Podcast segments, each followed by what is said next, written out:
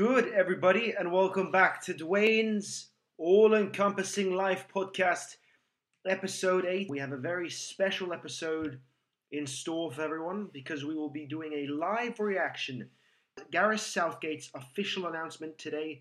In just a few moments, he will be, making his official announcement regarding his team selection for the 2024 Euros qualifiers um, against Italy and the Ukraine.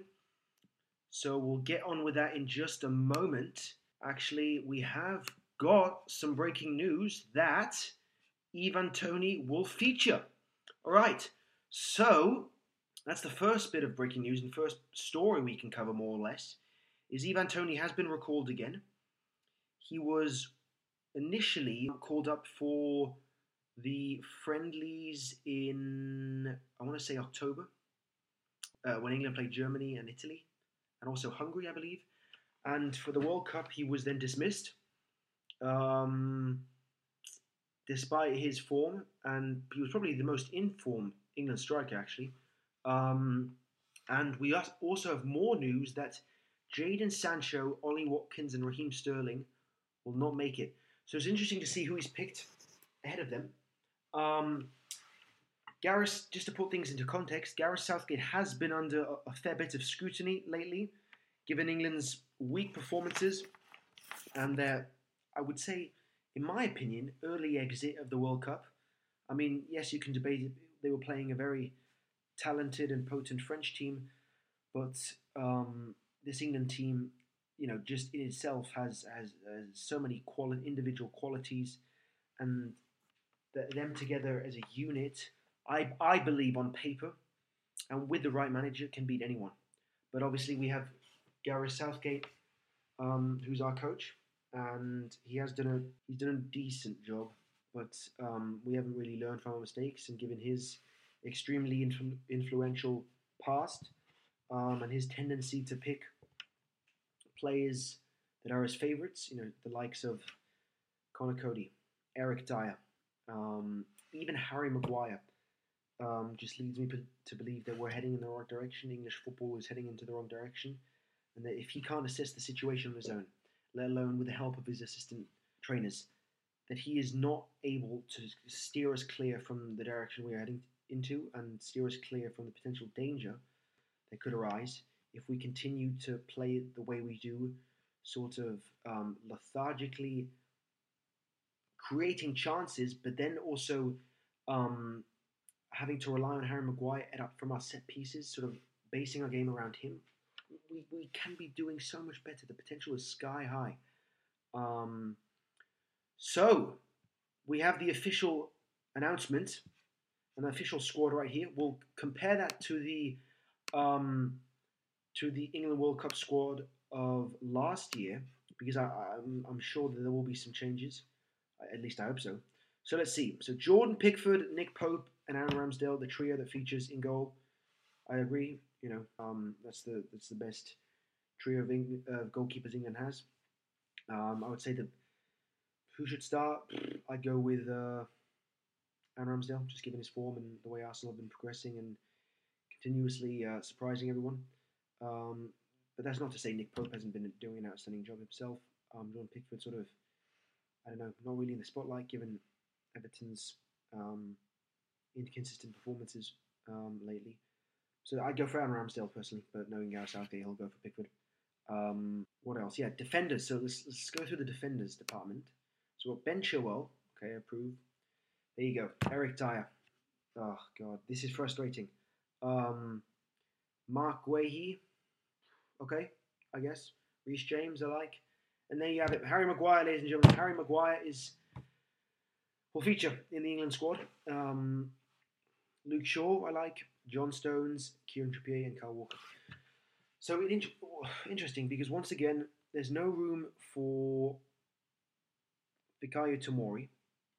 Rather, Harry Maguire, who has a, had a lack of game time, a lack of experience this season, and is will yet again lead England out, potentially as the captain. But um, Harry Maguire centre back partnership with John Stones. Oh, I, I, don't like it. I'm not a big fan. You know, I would I would say that you know I've been vocal about my frustration. You know, John Stones and Harry Maguire and Eric Dier, they're three very similar players. They're all centre backs. They're all big and clunky. They're all fairly slow. I mean, a centre back doesn't have to necessarily be fa- be fast, but they're just slow and and and they, they just cause too much damage and and and and I'd rather have someone who's has their recovery pace alongside Kyle Walker. And that that man is undoubtedly proven what he's uh, able to do, and that is uh, Fikayo Tomori. So I'm frustrated that he hasn't been picked, and I'm sure he must be gutted himself. Um, moving on to the midfield department, Jude Bellingham, okay, sure, yeah. Conor Gallagher, yeah. Um, Henderson, I guess, for the leadership and experience. Maddison, Shaw, Mason Mount, that's another dubious call. I mean, come on, Gareth. He's he's picking Mason Mount, who hasn't really had enough game time this season for Chelsea, and he hasn't managed to showcase what his actual talent. Um, yes, that may have to do with Graham Potter, but you know he's he's mm, I don't know hampered with an injury. I'm not sure. And once again, oh god, we have Kalvin Phillips. I need to take a moment here. This is uh, unfathomable. Jesus. Um, Kalvin Phillips, who I don't think he's at all played for Manchester City in the Premier League at all. Maybe he's only featured once. Oh, this is mind-boggling. Um, Declan Rice, I get that 100%. So moving on to the striker department, Phil Foden, Grealish, Kane, Rashford, Saka, and Toney. So yeah, as I mentioned earlier, no Sterling. Um, and obviously, so Toney has made room for Callum Wilson. And look, before we compare it to the um, World Cup squad last year, my initial take is that Gareth Southgate will pick a squad that he is familiar with. He will pick players to about 90 to 95% that he already knows and that, that have played previously for England. And then just to make sure he'll, he'll not be criticised to an extent which he can't take from the media. He will then add um, Ivan Toney and James Maddison, and they happy to be the l- lucky duo that will feature, even though I know that they will not play a single minute for England. And it's so unfortunate to see such um, rising talent. If it's you know even James Ward-Prowse, or if it's Tomori, or if it's Arnold, who we haven't mentioned, he's not even fe- a feature. Um, and there's just so such an array of talent that England have, and the fact that he consistently and stubbornly sticks to his favourites um, is just incredibly annoying and frustrating, really. So I think that James Maddison will not feature. Um, neither will Ivan Toney. It's so, just sort of, you know, I'll get their hopes up just to let them down. And, um, you know, Gareth Southgate is a great manager in terms of addressing and answering questions and answering critics from media.